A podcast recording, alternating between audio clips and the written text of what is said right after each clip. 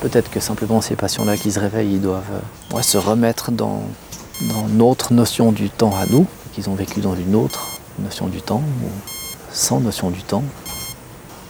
Peut-être qu'ils étaient dans la réalité.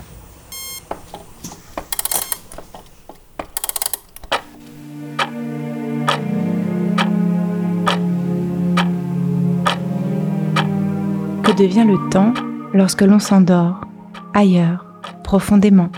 Revient-il au réveil? Depuis 9 ans, Olivier Pantet est médecin aux soins intensifs du centre hospitalier universitaire vaudois, le CHUV, à Lausanne. Il s'occupe des cas les plus graves, de personnes qui arrivent aux urgences et dont le pronostic vital est engagé, de personnes plongées dans le coma. Dans le combat contre la mort, chaque minute compte pour le médecin. Pour les familles, chaque seconde d'attente est un calvaire. Pour les malades, le temps, lui, semble disparaître ou s'arrêter. Bienvenue dans la quatrième dimension. Mon nom est Laure Gabu. Bonjour, comment ça va? Bonjour, bien et vous? Très bien, très bien. Vous êtes prêt à commencer la visite? Oui. Mhm. Vous avez bien commencé ce matin? Oui, un petit peu tôt, 7h15, mais Vous avez fait le tour des patients, c'est ça? Oui. Alors, on a commencé euh, comme d'habitude par euh, faire le tour de, de- de tous les patients de l'unité, en présence de l'équipe de nuit et de l'équipe de jour, définir euh, ce qu'il faut faire pour chaque patient dans la journée, définir qui peut être transféré, s'assurer qu'on a des places pour tous les, tous les nouveaux patients à admettre, s'assurer qu'on peut lancer tous les blocs opératoires des patients qui sont censés arriver chez nous après. Et puis organiser le travail, c'est ce qu'on a fait entre 7h et quart et puis euh, actuellement. Donc là tout est en route. Et là, vous nous emmenez où Alors je vous emmène euh, bah, au sein des unités que je supervise actuellement. Et c'est euh, plus précisément l'unité 3 des soins intensifs.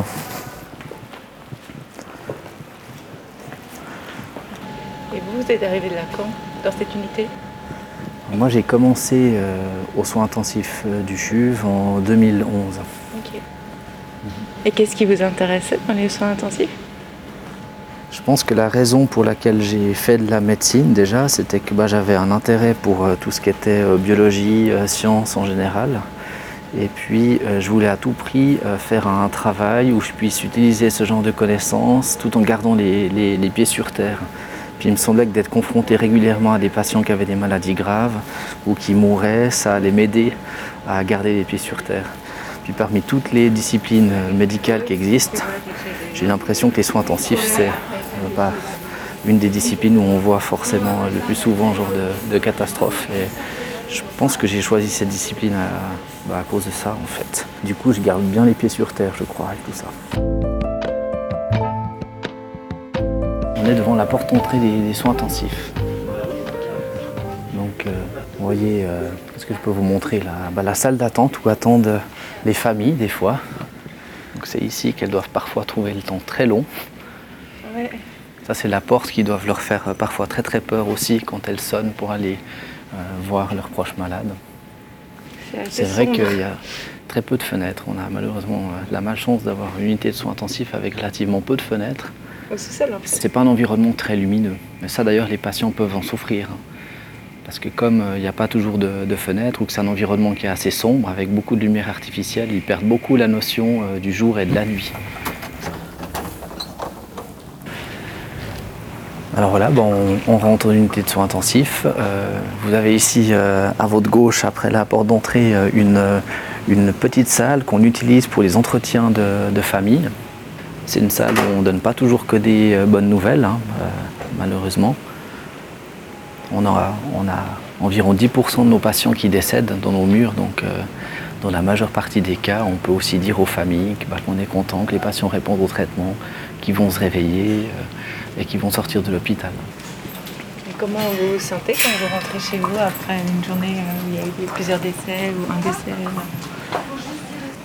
Disons, euh, de mon point de vue, comme, on peut pas, comme je ne peux pas éviter les décès, comme de toute façon ils arriveront, euh, enfin certains, quoi que je fasse, euh, ce qui est le plus important pour moi, pour que je me sente bien et puis que je puisse m'endormir à la maison, c'est d'avoir l'impression que j'ai, fait et puis qu'on a fait tout ce qui était possible. Euh, le, plus, le plus gênant, euh, évidemment, bah, c'est, de ne pas pouvoir se dire ça. Mais disons, Je pense que j'ai jamais été confronté à cette situation. Et c'est aussi pour ça qu'on partage vraiment toutes ces situations avec d'autres collègues, c'est pour être certain qu'on pense à tout constamment, toutes les possibilités. Alors on va visiter notre premier, notre premier patient. Voilà, donc là on s'est désinfecté euh, les mains et puis on a endossé un équipement de protection dans un sas comme celui-là. Voilà, on rentre. Bonjour, voilà ma collègue infirmière qui s'en occupe. Voilà. Donc là, le, patient que vous voyez, euh, bah, c'est un patient bah, qui souffre d'une insuffisance hépatocellulaire sévère, euh, c'est-à-dire que son foie ne, marche plus. Et pourquoi est-ce qu'il a les yeux euh, encore ouverts? Est-ce qu'il est comme dans le coma C'est parce que heureusement, il est plutôt en train de se réveiller. Donc là, il nous voit, il nous perçoit. Alors, il, il, voit, il perçoit peut-être. pour l'instant, il ne répond pas encore aux ordres. Il n'est pas capable d'exécuter les ordres. Il est encore intubé, il a encore le tube dans la bouche, là vous voyez. Ce qui peut compliquer le réveil de ces patients qui ont fait des arrêts cardiaques, c'est euh, les états confusionnels.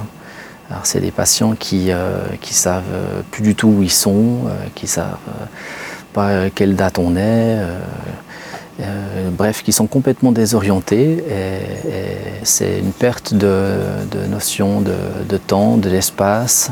J'ai jamais expérimenté ça à titre personnel, mais je pense que ça doit être un peu le même genre de sensation qu'on a tous un jour où euh, on s'est endormi ailleurs qu'habituellement, puis on se réveille d'un coup, puis on ne sait plus où on est.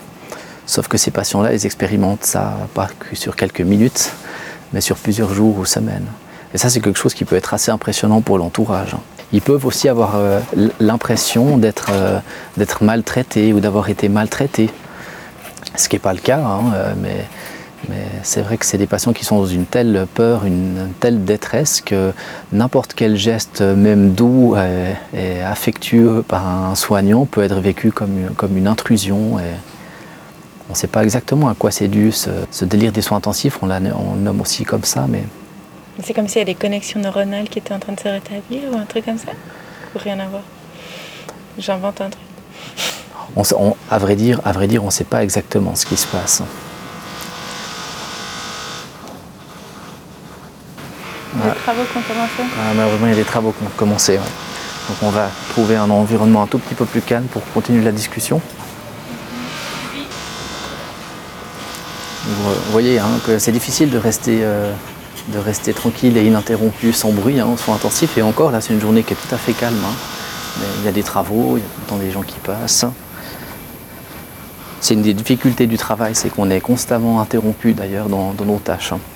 On n'arrive pas à faire une tâche de A à Z en entier sans être interrompu, donc on apprend à faire du, multitasking. On doit en permanence traiter plusieurs patients, plusieurs complications, plusieurs problèmes.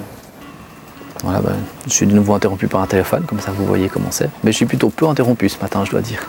Oui, Panthère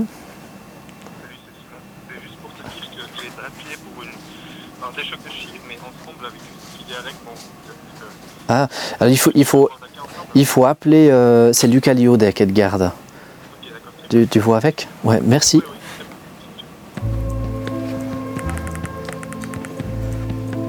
Là, il y a une très grosse urgence qui va arriver. Ils viennent de m'appeler pour ça. Je ne sais pas exactement ce qui se passe. C'est un... Donc, c'est un déchoc de chirurgie. Donc, les patients vraiment euh, très très graves, les polytraumatismes, euh, bah, essentiellement les polytraumatismes en fait. Alors, les informations qu'on a, c'est qu'ils disparu depuis hier. Euh, retrouvé ce matin, euh, paraplégique. Euh, la prend en charge, elle s'arrête. Qu'est-ce qu'il faut Je te laisse juste valider avec Lucas, c'est Lucas de garde, je ne veux pas interférer. Mhm. Voilà, moi je venais aux nouvelles aussi. On peut peut-être aller un petit peu plus loin. Donc là, bah, c'est un, exemple bah, d'urgence pour lesquels on est appelé. Au début, ça fait, ça fait vite beaucoup de monde. Hein. Là, il n'y a pas tout le monde qui est encore arrivé pour s'occuper d'une patiente comme ça. Et parce vous, que... vous fait quoi de ne pas pouvoir être avec eux? Vous n'avez pas envie d'être là Si, j'ai envie d'y aller. Mais il faut aussi faire attention. Bah, moi, je ne suis pas de garde euh, aujourd'hui, donc je laisse les autres faire. On, a, on, a, toujours envie d'être là pour, euh, pour les patients, c'est sûr. Euh, en même temps, il ne faut pas non plus être trop. Être trop, ça nuit aussi aux prises en charge. Puis dans ce genre de, de situation catastrophique, il y a souvent quand même trop de monde autour des patients. Et puis il faut un capitaine. Et il faut un capitaine, exactement.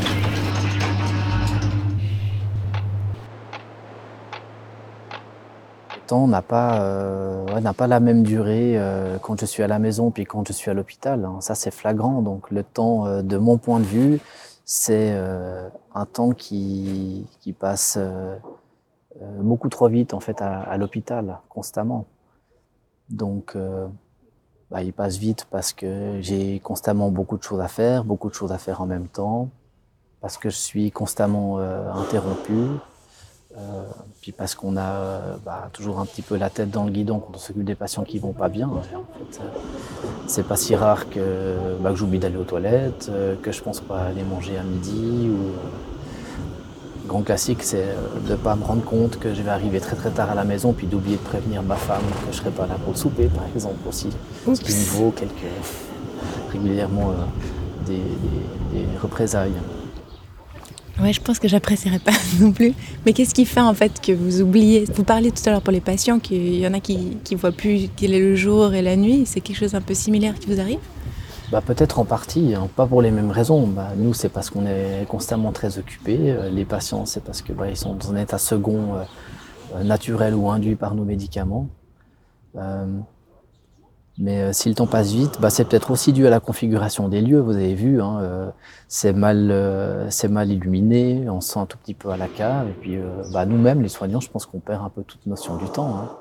On, on sait qu'on commence le travail à 7h15 et puis euh, bah, souvent, quand euh, je sors, c'est là que je me rends compte que j'ai oublié de prévenir à quelle heure j'allais rentrer pour le souper. C'est là que je me rends compte qu'il y a eu un orage, de la pluie, ou, euh, puis que je me suis rendu compte de rien. Donc, euh, je pense que quand j'arrive au travail, ouais, je rentre dans une espèce de petite bulle temporelle euh, qui n'a rien à voir avec celle de la maison. Et puis, j'en ressors que le soir, à- à plus tard. ouais.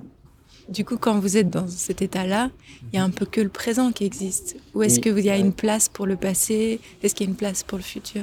Bah, je suis quelqu'un qui personnellement euh, suis très ancré dans le présent. Euh, je me projette pas euh, facilement dans le, dans le futur.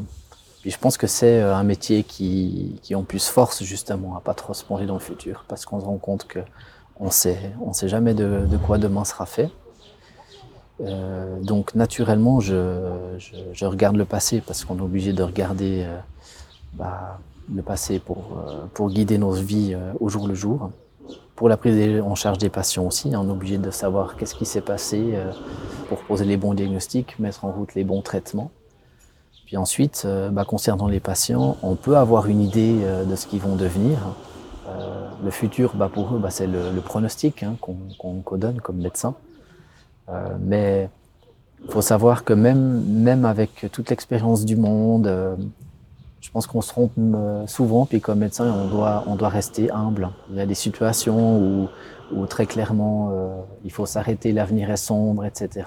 Et il y a des situations où, où, où, entre guillemets, on est sûr et certain que, que, que, que le futur du patient euh, euh, est bon, qu'il aura une bonne qualité de vie. Et puis bien souvent, bah, il faut quand même bien admettre qu'on ne sait pas bien euh, ce, qui, ce qui deviendra après.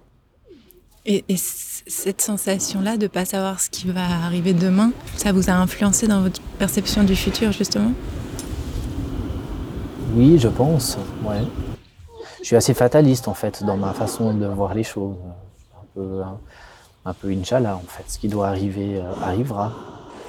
Et puis euh, c'est marrant parce qu'à la maison j'ai une femme qui au contraire a toujours besoin de beaucoup se projeter dans l'avenir.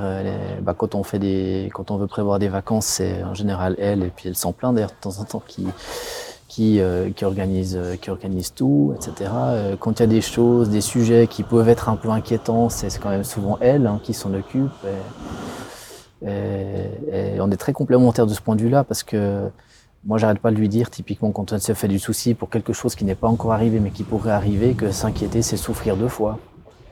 Donc, euh, de ce point de vue-là, on est très très différents. Moi, J'essaie de pas trop réfléchir au futur parce que je me dis qu'on peut de toute façon que, que être déçu si on a trop, si trop d'attentes. L'important c'est de vivre dans le présent puis de, puis de s'en satisfaire pleinement. Ouais, Mais est-ce que c'est quelque chose que vous aviez déjà avant ou c'est quelque chose qui maintenant vous est apparu à force de côtoyer la mort d'aussi près? Je pense que quand on fait ce genre de travail, euh, bah, naturellement, euh, on est encore plus porté à vivre au maximum le, temps présent. On voit tellement quotidiennement des patients qui allaient parfaitement bien, hein, qui ont été victimes d'un accident bête, et puis pour qui tout se termine rapidement. Euh, tout ça peut vite tourner. Vous avez cette perception du temps qui, est une sorte de petite bulle où il n'existe presque plus en fait pendant que vous travaillez. Et puis vous disiez que pour les familles, c'est un autre temps beaucoup plus long. On entend très souvent des familles nous raconter que le temps, euh, temps d'attente dans les salles d'attente a été insupportable. Et ça, c'est un grand classique. Quand on a une admission euh, euh, d'un patient grave aux soins intensifs, on a souvent beaucoup, beaucoup de choses à faire. La priorité, c'est si l'oxygène est bas, de redonner l'oxygène. Si la pression est basse, de remonter la pression. C'est induire un coma artificiel, c'est intuber, c'est relier un ventilateur, mais ça, c'est pas des diagnostics, c'est juste s'assurer que l'organisme continue de fonctionner à peu près normalement. Mais ensuite, il faut trouver la cause du désordre et puis le, résoudre. Et puis, euh, grâce à bah, toutes nos techniques, on va ensuite gagner du temps pour pouvoir faire des examens, faire des diagnostics, euh, commencer des traitements. Ou alors, euh, si on n'a pas de traitement, parce que ça peut aussi arriver, il y a beaucoup de pathologies pour lesquelles on n'a pas de traitement causal, hein, ça permet d'attendre que les patients guérissent spontanément le temps hein, doit être complètement. Euh, il disparaît en fait. Exactement, Bah, tout ça, en fait, ça consiste finalement à placer le patient dans une bulle temporelle aussi, si on veut. C'est une façon de voir notre travail. comme euh, réanimateur, comme intensiviste, euh, notre travail, c'est de mettre le temps entre parenthèses pour un patient donné, à un moment donné où il en a besoin. On fait un espèce de stop, soit parce que bah, le plus souvent, c'est quand les patients ne vont pas bien du tout. En fait, on a, on a besoin de gagner un tout petit peu de temps et on s'en donne. Est-ce que pour vous le temps passe et est-ce qu'il existe?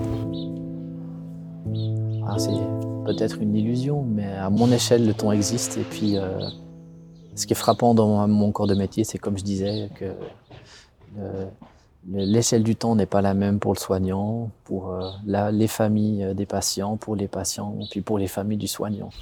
Et est-ce qu'il passe? Oui, pour moi, il passe. Il passe trop vite pendant la journée. Euh, il se dilate euh, quand je revois mes proches le week-end ou euh, le soir et la nuit. pour, les, pour les proches, je pense que il est, très très long le temps. Et puis pour les patients, bah, il, est, il, est, court. Je disais, la plupart des, patients même qui restent longtemps dans le coma, ils, ont vraiment un trou complet sur tout ce qui s'est passé. Très souvent, bah, certains reviennent pour nous demander ce qui s'est passé pendant cette période-là. Donc, euh, hein, ils souhaitent euh, revoir par exemple le lit qu'ils ont occupé, le, le bloc de soins intensifs euh, qu'ils ont occupé. parfois, ils se rappellent de quelques noms d'infirmiers, donc ils sont contents de les, de les revoir. Ce dont ils se rappellent le plus, c'est cette phase de réveil. On s'imagine toujours quand on voit des films que le réveil est immédiat, mais il faut vraiment s'imaginer qu'un réveil d'un patient de soins intensifs prend plusieurs jours, voire plusieurs semaines. Et c'est pendant cette phase-là que les patients commencent à se rappeler de quelques événements, mais pas de, pas de tout. Quand vous parlez comme ça, j'ai l'impression qu'en fait, il y, a des périodes où le patient est dans le coma et que le temps et la réalité disparaissent. Et après, il y a ces périodes de retour où, tout d'un coup, il y a la réalité, le temps, les gens, et après, hop, il repart. Mhm. Je pense que c'est exactement ça qui, qui se passe.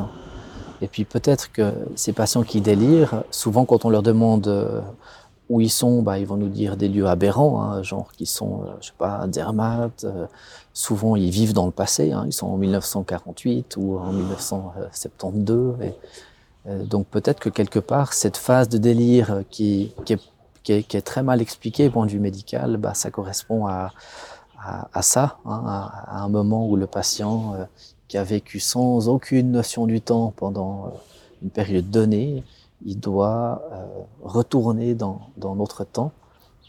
Mais peut-être que ces patients-là, en fait, on s'en rend pas compte, mais ils doivent retrouver tout ça. Peut-être qu'on a appris le temps sans s'en rendre compte. Peut-être qu'on l'a appris, peut-être que c'est culturel. Du coup, j'ai dit au début de l'entretien que je pensais que le temps existait, mais en fait, peut-être que le temps n'existe pas.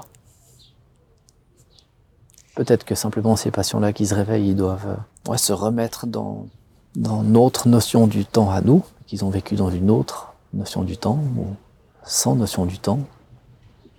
Peut-être qu'ils étaient dans la réalité. Dans une autre dimension, en fait. Dans une autre dimension.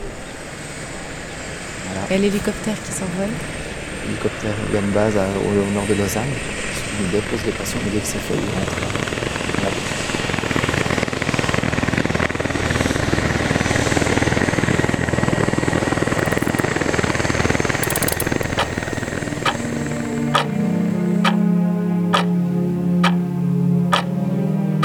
C'était La quatrième dimension, un podcast réalisé par moi-même et produit par Reportage. Retrouvez cet épisode sur votre plateforme d'écoute préférée. Pensez à lui mettre plein d'étoiles, des commentaires et à le partager avec votre réseau. Et vous, comment est-ce que vous visualisez le temps? Envoyez-moi vos dessins ou vos messages audio par message privé sur Facebook, Instagram ou Twitter. Vous pouvez retrouver la page de la quatrième dimension grâce au hashtag 4D podcast ou en tapant quatrième avec le chiffre 4 et un petit E. Merci à Meg Chicani pour les illustrations, à Yannick Richter pour la musique du générique, à Pavillon pour celle des ambiances. Merci à la Fondation Suisse pour la radio et la culture pour leur soutien.